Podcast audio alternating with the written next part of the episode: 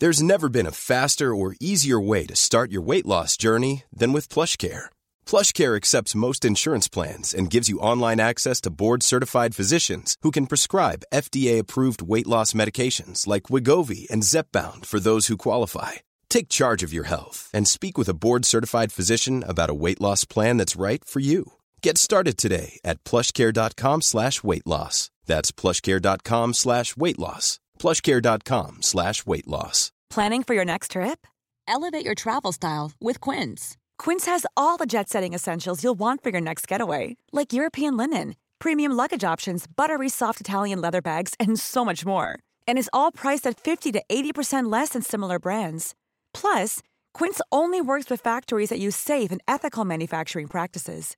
Pack your bags with high-quality essentials you'll be wearing for vacations to come with Quince. Go to quince.com slash pack for free shipping and 365-day returns.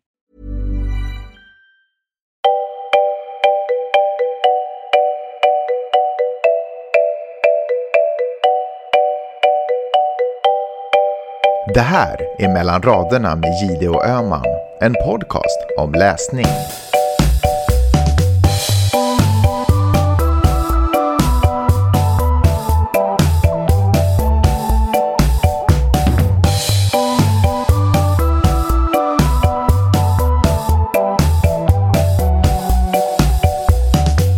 Hej Peppe! Hej Karin! Vad har du läst i veckan? Jag har lyssnat på dig Karin och uh, valt att läsa The Wife, alltså hustrun av Meg Wolitzer som du talade om förra eller förra, förra veckan. Gud vad roligt. Vad, vad tyckte du? Alltså du hade rätt, jag älskar den. Jag tyckte så mycket om den. Och um, alltså delvis för att den utspelat sig i stor del i Helsingfors. Jag tycker så mycket om stadsskildringar. Och uh, det är ju extra roligt att läsa om sin egen hemstad, speciellt när man befinner sig långt borta. Och uh, jag älskar att hon var så snäll mot Helsingfors. Det är alldeles tydligt att, att hon har varit i Helsingfors för att hon, hon kände till en massa små detaljer, men hon, hon beskriver det som Helsingfors under den eh, sämsta månaden på året, alltså slutet av november. Men hon beskriver det som en... Eh, alltså, hon beskriver någon slags ruska. Alltså det, du vet, uppe, uppe i Lappland kallas ju ruska när, när ni har ju säkert det i Sverige också, när träden blir röda och gula och bara sprakande. Du, Men- jag har aldrig hört det där. Det lät ju skithäftigt. Ruska. Det är alltså Ja. eh, det här foliage. Alltså när, när löven ändrar färg då, eller? Ja, men precis. Och så hon beskriver att det, det är liksom, solen tittar fram och eh, löven på träden och det är liksom en, en snäll, men, snäll men karg stad där människorna läser jättemycket böcker. Och det finns visserligen lite problem med alkohol och sånt, men finländarna är ändå liksom hederliga och uh, ordentliga människor liksom. Och eh, det var mycket gulligt att läsa. Och sen beskrev hon stan också, liksom, vet du, det, det låter långt mycket glassigare. Nu har jag ju inte bott i Helsingfors på några år, men, men jag minns inte stan som så glassigt som hon beskriver den. Jag tycker det var roligt i synnerhet hur hon beskrev alla berusade människor. Lite som att det var så här, eh, du vet, eh, i Venedig under festivalen. Lite så att, och där satt en, en eh, kvinna som ramlade av stolen och där gick Ja. en man som... Och det var bara lite så här matter of fact, det är inget bedömande i det. Och det just det! det upplevde jag faktiskt också när jag var i Finland någon gång i Åbo och var ute en kväll. Det här var ju många år sedan. Men alltså varenda människa som, som vi mötte på gatorna var ju, var ju berusad. Och gick alltså liksom med så här mjuka knän. Eller om de gick. Det, det är ju lite surrealistiskt. Man tror ju nästan så här, men gud, är det jag som är galen? Eller, Ja. Alltså folk är ju fyllon där. Åtminstone på fredag och lördagskvällarna. Det ska bli... Här, alltså här, så här är ju, röker folk på en massa, men det är sällan man ser någon som är riktigt full, förutom om man går på någon slags finsk fest. ja. I alla fall, Meg Wolitzer var supersnäll mot Helsingfors och jag tycker faktiskt att hon skrev, alltså hon, hon, eh, hon har verkligen sett stan med snälla ögon, men hon beskrev den ändå ganska bra. Och, Men, eh, men du, kan vi inte bara... stanna- Jag tycker att det är så intressant att det, att det här är sån... Eh, att det här gjorde så stort intryck på dig. Tycker du att Finland får liksom oförtjänt mycket skit? Nej, men alltså jag är ju, Finland har ju ett sånt mindervärdeskomplex alltså. Vi är ju bara, vi finländare är ju bara glada om någon märker att vi existerar liksom. Att sen bli inskriven i en, en roman, en ganska framgångsrik roman, det är ju liksom drömmen. Vi, vi är sådär, titta, hallå, vi är här, ser någon oss? Alla känner till Sverige och vi, folk är sådär, Ikea, Ja. ABBA Ja. Sverige är ganska betydelselöst på världskartan också i och för sig. Inte ur Finlands perspektiv. Ja men det är fint, det är därför vi behöver Finland, så vi kan liksom få sträcka på oss ibland. liksom. Ja. Och, eh, nej, så det är en viss stolthet. Alltså det finns till och med ett, ett, eh, ett sånt här, ett Twitterkonto som, eh, som, bara, som, som heter Suomi Mainittu, som då betyder att Finland nämnt, som, som retweetar allt. Det, verkar Vad att internationell media har nämnt Finland. Vi bara woo! Och det är inte stor skillnad liksom om, om hur Finland är nämnt, men att någon ute i världen har liksom märkt att vi existerar. Det är verkligen all publicity is good publicity. Ja men verkligen. If you're Finnish. Ja. Ja, nej men det här är alltså en, en scen som Meg Wolitzer skriver om där författar, alltså så här, jaget är en författarhustru och följer med maken på en eh, resa till Finland. De är amerikaner och eh, han ska få ett, ett fint litteraturpris, The Helsingforspriset. Helsinki Prize, just det. Ja. Det- Och, och halva boken. Mm. utspelas ju faktiskt där. Men eh, den andra grejen som jag också gillar med den här boken var att det handlar ju om kulturmannen. Det handlar liksom om Horace Engdahl. Ja, faktiskt. och det är så roligt, alltså det, är, det finns ju säkert eh, tusentals andra böcker som genom tiderna handlar om kulturmän, men just nu kanske man håller ögonen extra uppe för dem. För jag var så att, men herregud, liksom, plotten handlar ju om en kvinna som lever med en kulturman. Det är ju liksom historien här. Det är som att vara gravid. Man ser de här tjocka magarna överallt. Nu Ja. ser vi tjocka kulturmän överallt, eller jag säga. Deras magar. Men in- en intressant grej, jag skrev kort om det här på Bokhora-bloggen som jag också skriver för, och då hade eh, Johanna L älskat hustrun, men Johanna Karlsson tyckte att den var superjobbig. Hon sa att de hade både läst en översättning, och, och Johanna skrev att hon bara, alltså att skriva, använda ordet snopp om en 70-årig mans penis, det är oacceptabelt. Det är ingen snopp. Hon tyckte liksom att, att eh, på något sätt hela den här, att översättningen var lite sunkig och att det på något sätt drog ner hennes läsupplevelse. Jaha, jag tyckte det var en jättebra översättning. Men nu vet ju inte jag hur det var i originalspråk. Om, om det var ett medvetet val att, att Meg Wolitzer använde liksom Willy eller något sånt här lite infantilt ord. Eller, för jag menar, skrev hon kak eller något, då tror jag knappast att översättaren hade skrivit snopp. Jag, faktiskt inte, jag tror inte hon skrev Willy, och hon skrev definitivt inte. Ja, Hon skrev säkert Dick. Ja. Ja. Ja. Vi, vi får ta reda på detta. Men jag tycker annars också det är lite svårt. Snopp kan jag acceptera, men att tala om snippa har jag lite svårt för när man talar om vuxna kvinnors könsorgan. Ja, men den där är ju lite svår eftersom eh, jag har döttrar. Och det är ju jättekonstigt ifall de bara, min snippa, mamma snippa. Bara, nej, mamma har en vagina. Det, det, liksom, det går Ja. ju inte. Så vi får ju liksom köra hela snipperian. Ja. Som det är. Och det är ju ett bra, kanske det bara är liksom sexuella sammanhang som snippa känns malplacerat. Ja, lite faktiskt. Men du, förutom eh, ordvalen och sådär, vad var det mer som, som eh, gjorde dig begeistrad över boken? Ja, jag gillar... Jag vet, alltså den var ju otroligt välskriven tycker jag. Den hoppar ju mellan att de befann sig i Helsingfors och mellan hela deras liv tillsammans i liksom litterära kretsar i New York. Och uh, hon, uh, hon levde bara som den strävsamma, ordentliga hustrun och han, uh, han bara levde ut sitt kulturmanliv. Och det var ju inte så att man blev rasande på honom hela tiden, för att hon, den, är liksom, den är inte på något sätt anklagande skriven, utan det fanns bara en sån här olustighetskänsla man liksom tyckte, det fanns aldrig sådär att okej, nu får du ta och skärpa dig och säga till honom. Utan man kände, jag kände bara att eh, det var så vanligt. Jag, jag, kanske det att hon beskrev någonting så vanligt. Det är så vanligt att eh, kvinnor lever i skuggan av sina män. Och det bara blir så. Man bara liksom... Patriarkat gör att man bara skjutsas in i en, en viss roll och så är det supersvårt att på något sätt klättra upp från den, från den rollen. Mm. Och, så känn, och sen så liksom fick man känslan att hustrun där, hon hade liksom grävt in sig i den och skämdes lite på grund av det och därför så var hon på något sätt fjättrad. Men vi får inte heller glömma att den här boken har en, ett, ett väldigt intressant eh, slut som, som på något sätt vänder på perspektiven. Så att... eh, Jag det höll kan vi mig nu jättemycket nu. för att inte spoila det faktiskt. Ja, jag förstår det. Jag tycker att det var fan bra jobbat av dig. Men du, jag, apropå den här eh, hustrun och eh, eh, så här, hustrufällan. så fick vi så himla roligt läs eh, läsarbrev från en tjej som heter Anna. Får jag läsa det? Mm. Eh, hon skriver så här att hon ville komma med en liten kommentar till vårt senaste avsnitt där vi, när vi pratade om den här Maj, Kristina Sandbergs mm. trilogi. Och så undrade vi att vi, vi undrade lite över vad våra far och morföräldrar hade sagt om, om de här böckerna. Eh, och så beskriver Anna att hon eh, råkade gå på en bokcirkel på, på, sitt närmsta bibliotek. Och där var de flesta deltagarna, nu citerar jag, tanter som passerat pensionsåldern upp till den äldsta som är säkerligen över 80 år. Eh, och det som gjorde Anna så himla förvånad var att majoriteten inte gillade boken alls. Mm -hmm.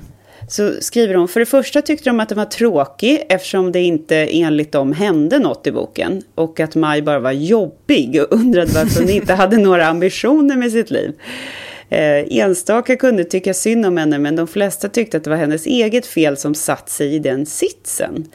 Gud vad eh, intressant. För nu sitter superintressant. Vi här. Ja, och, och så bara, samt... åh, den generationen ja. visste inte bättre liksom. Och de bara, men hallå, det visste vi visst. Vi, var ju, vi, vi är inte maj. Ja, och, och, så, och så, så, så roligt, skriver Anna. Samtidigt hade de någon slags förståelse varför jag runt 30 och en hipsterkille runt 30 gillade boken så mycket eftersom vi inte hade levt på den tiden och tänkte att det var spännande för oss att läsa om. Men att trilogin fått Augustpriset förstod de verkligen inte. Så intressant. Så de, de här damerna de tyckte så här, ja vi förstår ju att ni har någon slags antropologisk liksom, nyfikenhet kring när vi var unga, men fasen vilken, vilken mes hon var den där Maj. Alltså det där hade jag aldrig trott. Jag tyckte det var skitkul och intressant. Fan, jag älskar när folk mejlar in och berättar för oss hur det är. Ja, faktiskt. Eh, ni får gärna, gärna eh, mejla kommentarer och eh, räta ut några frågetecken i vår eh, nuvarande dialog här. Jag tänkte snacka lite om en så kallad mansplaining-bok här alldeles strax.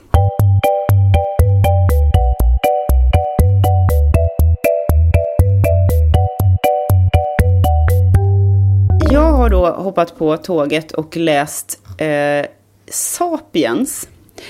Den stora snackisen. Och eh, jag läser den här som en befrielsebok till våra läsare som inte pallar att läsa den här eh, populärvetenskapliga tegelstenen av Yuval Noah Harari. Eh, Sapiens, en kort historik över mänskligheten. Eller kanske inte så kort, men eh, i och för sig, om man skriver om 70 000 år så är det kanske det. Ehm, och ehm, om, om jag ska sammanfatta den här, om ni vill låtsas att ni har läst den på någon, någon, någon drink eller något sånt där, så kan man säga så här, okej, okay, för 70 000 år sedan, då fanns det sex eh, typer av människoapor och eh, Homo sapiens var, eller vår ras så att säga, var den ena. Eh, hur kommer det sig att just sapiens, som Harari kallar oss, eh, hur kommer det sig att vi överlevde? Ah, okej, okay. eh, det handlar om några revolutioner. Det första var Eh, det här med att vi började prata med varandra. Så eh, vi utvecklade ett språk och sen så utvecklade vi då skvaller. Att det var intressant att utbyta information. Han menar att vår, hela vår civilisation är byggt på detta med skvaller. Eh, nu kallas det kanske nyheter eller business intelligence eller eh, politik. Ja, förutom eller när det är kvinnor som gör det. Ja, precis. Då, då, kan, då är det hedligt gammalt skvaller som har mm. funnits i 70 000 år. Eh, sen så var den här andra stora grejen som hände var att vi började helt enkelt fantisera och tänka abstrakt och göra abstrakta tankekonstruktioner eh, som vi då skvallrade om och hittade på historier om. Det är inte en jätteny tanke att människan är sina berättelser. Det mm. Det har ju kanske sagts förut, men det är faktiskt ganska rafflande att tänka på att allt det här vi håller på med i våra liv är ju såklart bara myter. Alltså allt ifrån idén om äktenskapet till idén om Gud, till idén om företaget, till liksom de här som förr kallades totem då i olika stammar, men nu är det ju så här företagsloggor, alltså symboler som vi stoppar in en jäkla massa känslor i som eh, ska betyda saker. Så intressant, och tänk att våra liv baserar sig till så stor del på historier. Just det. Eh, och och vår, vårt liksom sökande efter lycka och, och så vidare. Det är ju baserat på mycket eh, Eh, på abstraktioner som vi egentligen aldrig behöver leda i bevis. Alltså vi, vi praktiserar ju inte de här grejerna på riktigt. Vare sig det är att liksom eh, komma till himlen eller eh, implementera lin i företaget eller bli någon slags nära du vet, yoga-människa som folk håller på med. Det, det, det är liksom bara så här, man, man, man, tänker sig det här att det här ska jag göra, jag ska hitta mitt jag, mitt sanna jag, för det känns jäkligt fint. Och sen så hittar man hela tiden ursäkter, jo men jag, är ju, jag praktiserar ju egentligen de här tankarna eller det här sättet att vara och jag är ju egentligen en väldigt effektiv människa förutom just på tisdagar, torsdagar och lördagar eftersom jag är ganska speciell också och behöver göra det här och här. Och så där, de där undantagen gör ju att vi inte liksom någonsin behöver verkligen representera det vi snackar om. Men det är också eh, konstigt det här med att hitta sig själv liksom. Man är ju fasiken sig själv hela tiden. Ja, det är man ju. Och det, och det är liksom, jag, är, jag är lite allergisk mot de här eh, nyandliga eh, liksom snacken om att hitta ditt sanna jag. Och, och, och liksom vem du är på riktigt. Det finns inget sånt. Du är Nej. en hög med atomer för helvete. kan inte skriva nu, en bok, en självhjälpsbok med den titeln. Du är en hög atomer, komma, för helvete. ja, men faktiskt, snart gör jag det. Eh, nej, men det här, hela det här snacket om självet och allt det, det och hoppet, det är ju liksom lite utvikning där eh, jag har blivit inspirerad av en professor som heter Nils Brunsson som har skrivit en bok som heter Mechanisms of Hope. Jag kanske snackade om den förut, men eh, det, det, har liksom, det knyter an då till det här sapiens tankegodset att alla de här reformerna som vi gör i våra liv, de brukar alltid misslyckas. Men varför fortsätter vi med dem? Därför att vi lever på hoppet, så att säga. Och hoppet är ju i sig vår, vår fantastiska förmåga att fantisera kring liksom, mm. framtiden eller guden eller Hur det kunde företaget. vara, eller kunde Hur det bli. kunde vara, ja. Så, att, eh, men, så det, den, här, den, här, den första tredjedelen i boken, den slog ju verkligen an, an en sträng hos mig. Och det, var, det är väldigt in, bra, man säger, populärvetenskapligt sett så är det skrivet på ett drivet och intressant sätt. Det är liksom lagom torrt, eller vad man ska säga. Mm. Sen så kom eh, en annan stor revolution som är jordbruksrevolutionen eh, och här menar Harari eh, i likhet med många veganer höll jag på att säga att just det här med vetet och gluten är ju vår, vår stora eh, ett loser-move av mänskligheten att börja odla det här gräset och mm. käka allt det här mjölet. För att först så var vi lyckliga jägare och samlare och jäkligt smala och starka var vi också. Och sen så började vi odla mark och då började vi äga och kriga och sen så käkade vi det där och då bodde vi i små grupper och fick en massa så infektionssjukdomar och sen så Eh, fick vi ont i ryggen för vi höll på att vattna det här jäkla gräset som bara behövde vatten. Du vet. Det är bevattningen som har gett oss ryggproblem.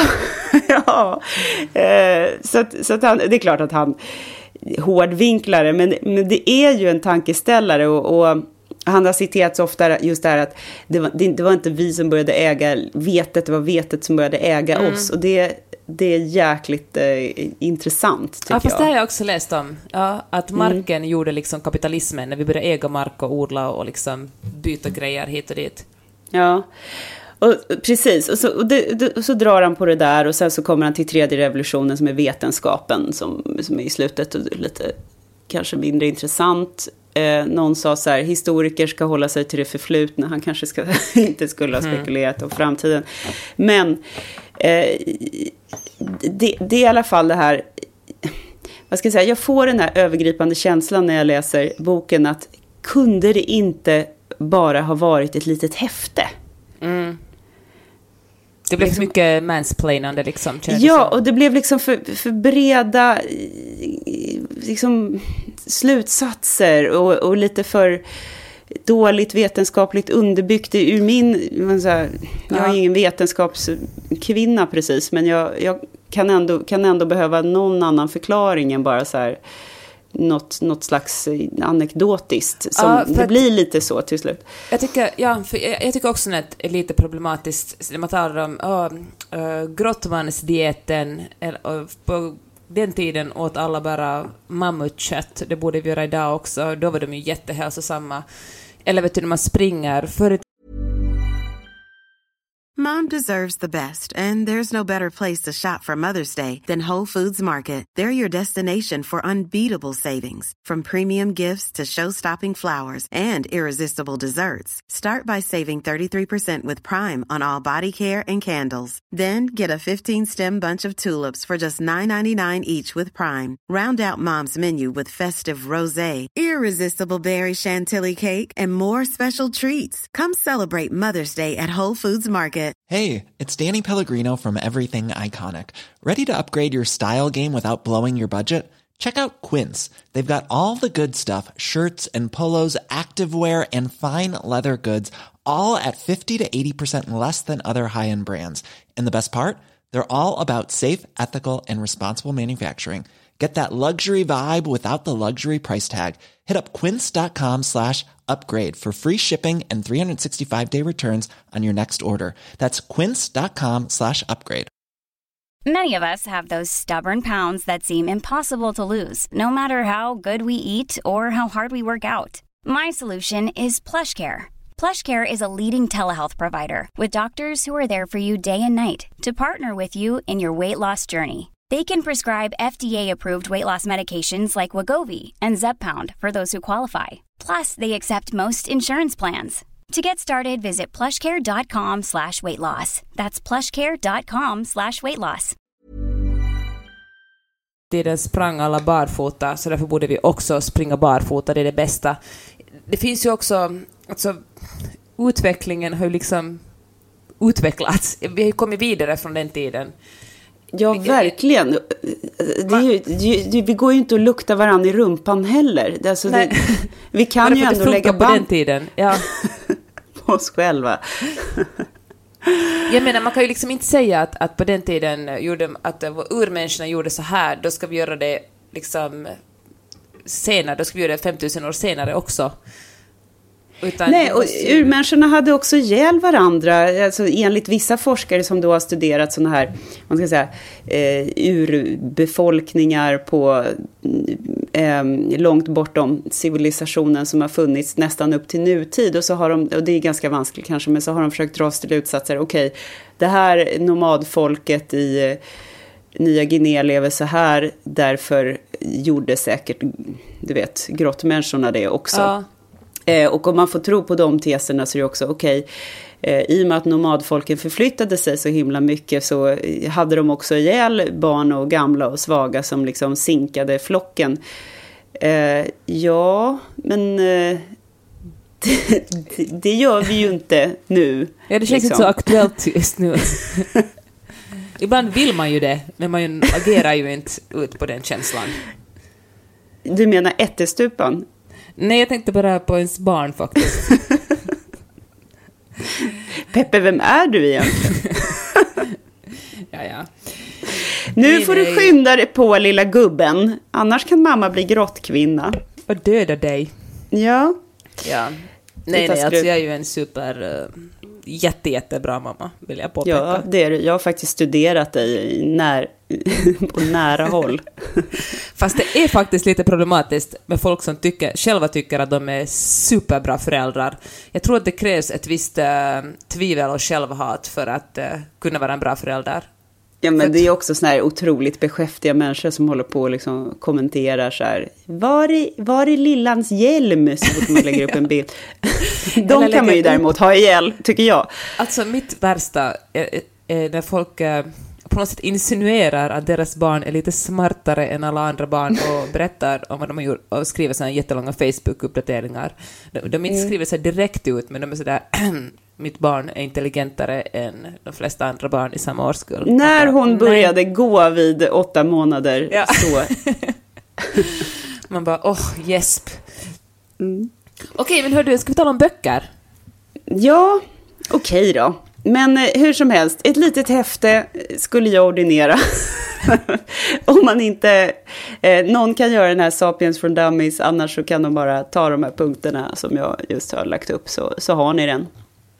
Bra. Jag kommer att ta dina punkter. Jag tror jag aldrig kommer att läsa den boken. Men jag hörde... Du, har du läst något mer? Eller för, berätta. Nej, jag ska bara säga att jag hörde, du sa innan vi började spela in den här podden så att alla i Stockholm talar om den här, om Sapiens, och då tänker jag att uh, i sommar ska vi ju, Magnus och jag vara, och Vidar, vara jättemycket i Stockholm, och då kanske dina punkter kan vara bra att ha när vi glider omkring där och folk vill diskutera böcker med oss. Ja, precis. Fast jag tycker att det är coolare då att på något sätt ta de här böckerna, nu är jag bara jättebarnslig, men alla såna här böcker som folk bara tokhyllar, som det kan bli i Stockholm, att det är så här, det mm. här är bra just nu, liksom. Just nu ska alla kolla just på... nu tycker vi att det här är bra. Nu tycker vi att Girls är bäst, eh, mm. och sen så äter vi bara den här senaste, vad var Glutenfria. Ja. Eh, bara, då blir jag nästan så här besatt av att gräva fram anti liksom, argument. Trotset i dig sticker fram då? Är det därför jag aldrig blir bjuden någonstans, tror du? det är bra om ni kommer hit nu så jag har några kompisar. Oh, Nej, jag skojar. Jag har faktiskt blivit bjuden till många härliga vänner på sista tiden. Och en av dem, vill jag bara nämna apropå det här med människoaporna. Hon har börjat um, tillverka parfymer. Mm. Hon upptäckte i, i, ja, men ganska sent i livet, alltså hon har, är mitt uppe i en helt annan karriär, men att hon har en, en helt fantastisk näsa som kan, hon kan liksom uppfatta en massa dofter. Eh, och hon lärde mig bland annat att eh, vi människor, vi går igång på jättemycket på det här eh, äckliga, typ eh, så här, lite eller på att säga kiss och bajs, men eh, mm. åtminstone snopp och snippa och smuts och eh, Ja, men eh, sån här... Jaha, snopp och snippa och smuts. det kan min andra bok heta som jag ska ge ut. Ja, men eh, det känns ju inte så farfetched att det är sånt folk går igång på. Nej, okej, okay. men, men, men du går ju inte in på liksom NK parfym och bara, kan jag få en, en redig snopp lukt med lite blomma-doft ovanpå. Men det är liksom det som, som eh, man lägger in i parfymer, det är i den här basnoten. Pung liksom. Ja, och, då, och det utvinns då inte helt oväntat ur pungar från så här myske hjortar och val. Ja, och sen så kräks från valar. Det är också så här super, super attraktivt. och, eh, Kul, så du lär mig mycket idag. Ja, Karin. men jag tänker bara att det var en, en rolig parentes med tanke på att eh, vi, vi går ju faktiskt och luktar varandra i rumporna fast, fast lite mer raffinerat. Så här, åh, vi går och luktar hjortar i rumpan. Precis. Okej, hör du, eh, böcker. Kan du höja ribban på den här eh, podden nu, är du snäll? Jag kan inte lova någonting, men jag gör mitt bästa.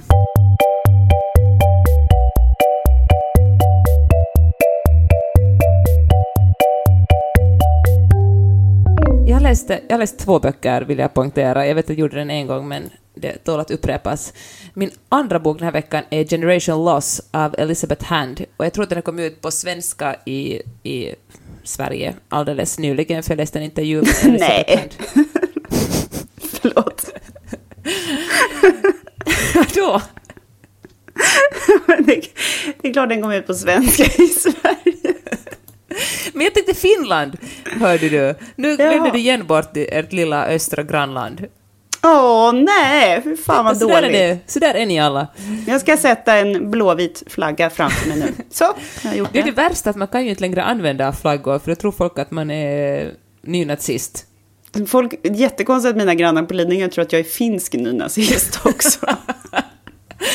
Det kan de ha, de jävlarna. Ja, men berätta i alla fall. Okej, okay, Elisabeth Hand, Generation, Generation Loss, som handlar om en um, avdankad fotograf. Hon är kring 50 och uh, när hon var riktigt ung, typ en tonåring vid 20-årsåldern, så gav hon ut en, en fotobok. Hon är en superbegåvad fotograf. Hon, uh, och det var under punktiden på, på 70-talet. Och då gav hon ut en, en bok som, om jag minns rätt, hette den Dead Girls eller, eller något sånt. Men den liksom, det var en massa bilder på folk som hade OD och liksom, eller dött i olyckor och uh, som, blev ganska, som blev ganska hyllad. Och eh, så, men, nu, men sen efter det har det bara gått neråt. Liksom. Hon uh, jobbar på ett lager i en bokaffär och dricker för mycket och uh, äter för lite och glider omkring liksom ännu och önskar att punken fortfarande levde. Men är hon lite så här, lite så här sexigt punksmal? Så här, lite ja. bedagad fast ändå snygg på något sätt? Eller ja. är hon bara ful? Alltså hon, är, hon är sliten, hon är smal men hon är liksom sliten. She's been around mm. liksom. Och hon liksom vill hålla sig kvar i det här livet, gå ut på klubbar och hitta någon då och då som hon drar med sig hem och en besvikelse för sin snälla pappa och, och så vidare. Och så får hon, en kompis till henne ger henne ett uppdrag att åka upp till en ö i, eh, i Maine för att intervjua en annan väldigt känd gammal fotograf. Alltså en, en jag vet, alltså hon är en kvinna i 70-årsåldern som vanligtvis aldrig ger några intervjuer. Och så åker vår hjältinna upp och uh, blir, uh, hon är med om ett, uh, det, det, utvecklas till ett mordmysterium. Och uh, ja, fan, det var bra, alltså det var en, uh, gillade den. Det var, huvudpersonen är ganska osympatisk och, och otrevlig, men ändå en, äh, fan, det är väl inte världens originellaste grej, lite av en antihjälte som vi tycker att det är lite jobbig, men just för att men jag gillar att hon inte har någon som helst sån poliskoppling eller sådär. Eh, att det bara, att det blir en, en, en liksom krim som de säger på norsk. Nej. Liksom att det blir en, ett mordmysterium av en så här gammal bedagad ex Nej men precis, Nej, hon är helt befriad från poliskopplingar. Och hon är, hon, liksom, hon är lite tjuvaktig faktiskt av sig och lite, hon har inte så jättehög moral om vi säger så. Så hon glider omkring där och gör sin grej och dras då ofrivilligt in i det här vidriga, vidriga mysteriet. Och, uh, Men den här, förlåt, den här Generation Loss, är den en snackis också? där, där du bor i USA? Ja, eller? Den, den kom ut för några år sedan, så det är nog en större snackis i Norden faktiskt. Men eh, jag tror att hon, den här eh, Elizabeth Hand, är liksom väldigt produktiv för att hon har skrivit mycket tidigare, men det här är liksom en av de mest kända böckerna. Skriver hon eh, just äh, mysterier och, och liksom brottsutredningar, sådana saker, eller? Fasiken, jag vet inte, för jag har inte forskat tillräckligt mycket, men jag tycker att svenska... Men det som får, Ja, det som får mig att fråga, ibland får jag så här, men hela den här deckargenren som, eh, den tar liksom aldrig slut. Mm. Men men eh, nu börjar det bli sådana här, du vet, deckar, vi har ju snackat om det förut, lite så här Östermalmsdeckare, du vet, eh, skånsk ah, deckare, och nu har vi tydligen någon slags här punkare i Maine-deckare. Till slut ah, blir det liksom, du vet, så här lesbisk neandertalare som åker eh, ufo-deckare. Alltså. Supernischat liksom. För ja. Den har verkligen kallats för punk noir, den här genren. Punk noir, ja, men, ja, jaha, till skillnad från så här punk pink, fluff. Ja. lustigt. Det, det låter i och för sig jäkligt snyggt. Jag skulle gärna vilja vara lite mer punk noir. Det var ja, någon smart marknadsförare på ett förlag som har kommit på det där. Ja, ja tydligen är det en trend att, att nischa dem jättenoga, böckerna. Att det, alltså det här tänkte jag att vi skulle tala om, men det får kanske bli till nästa gång. Marknadsföring och förlag. Just det, okej, okay. du tänker på Jens Lapidus eh, Stockholm Noir och liksom alla sådana här... Eh, exakt, men vad, vad heter den Östermalmsgenren som eh, Denise Rudberg skriver? Jag kommer inte riktigt ihåg, men det är, det är någonting sånt där chic... Eh, Elegant crime, crime. Kanske. Ja, just det. Mm, elegant crime. Alltså, allt ska alltså ha en, en genre. Ja. Det, det är ju men, jättebra. Ja, det är säkert bra, men jag undrar om man kan bli låst i en genre. Man bara säger att elegant crime, det är ingenting för mig, men Stockholm noir, det är någonting för mig. Denise bara freakar ut och gör värsta så här förorts arbetarskildringen. Där allting är bara så här bad taste, bad taste noir. Ja, fan, det är en genre jag på riktigt skulle vara ganska intresserad av att läsa. Ja, men jag skulle vilja läsa det faktiskt, särskilt om hon skrev det. Men det som Jenny vill säga om den här generation loss är att det är så jävla kallt hela tiden. Och jag kan verkligen sådär eh, förnimma mig i den där kylan som man också kan känna i Helsingfors ibland, du vet på vintern, om man eh, och det, det, är kallt ute, liksom, kylan liksom biter i kinderna och så svänger man runt ett gathörn och så kommer den där jävla nordanvinden och bara sveper en med, mig, en med sig. Och, ja, fy eh, fasen. Det kan man verkligen förnimma i det här ja. landet också. Och eh, även i Maine.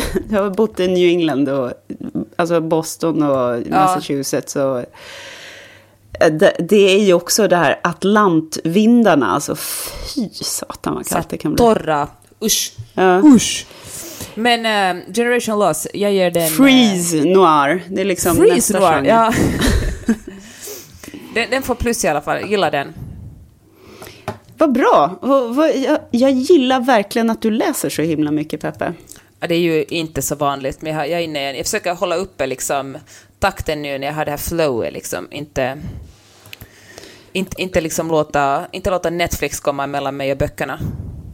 Nej, men gör inte det. Jag har faktiskt tvärtom eh, hamnat i någon slags eh, konstig eh, beroende situation till liksom Instagram och jag vet inte vad jag gör, men det är någon så här konstig oro i kroppen som gör att varje gång jag ska göra något vettigt, typ deklarera eller, eller läsa eller eh, fasen vet jag, du vet, göra något i trädgården så bara drar jag upp min telefon som någon pundare och börjar så bläddra med tummen liksom på jätteointressanta saker.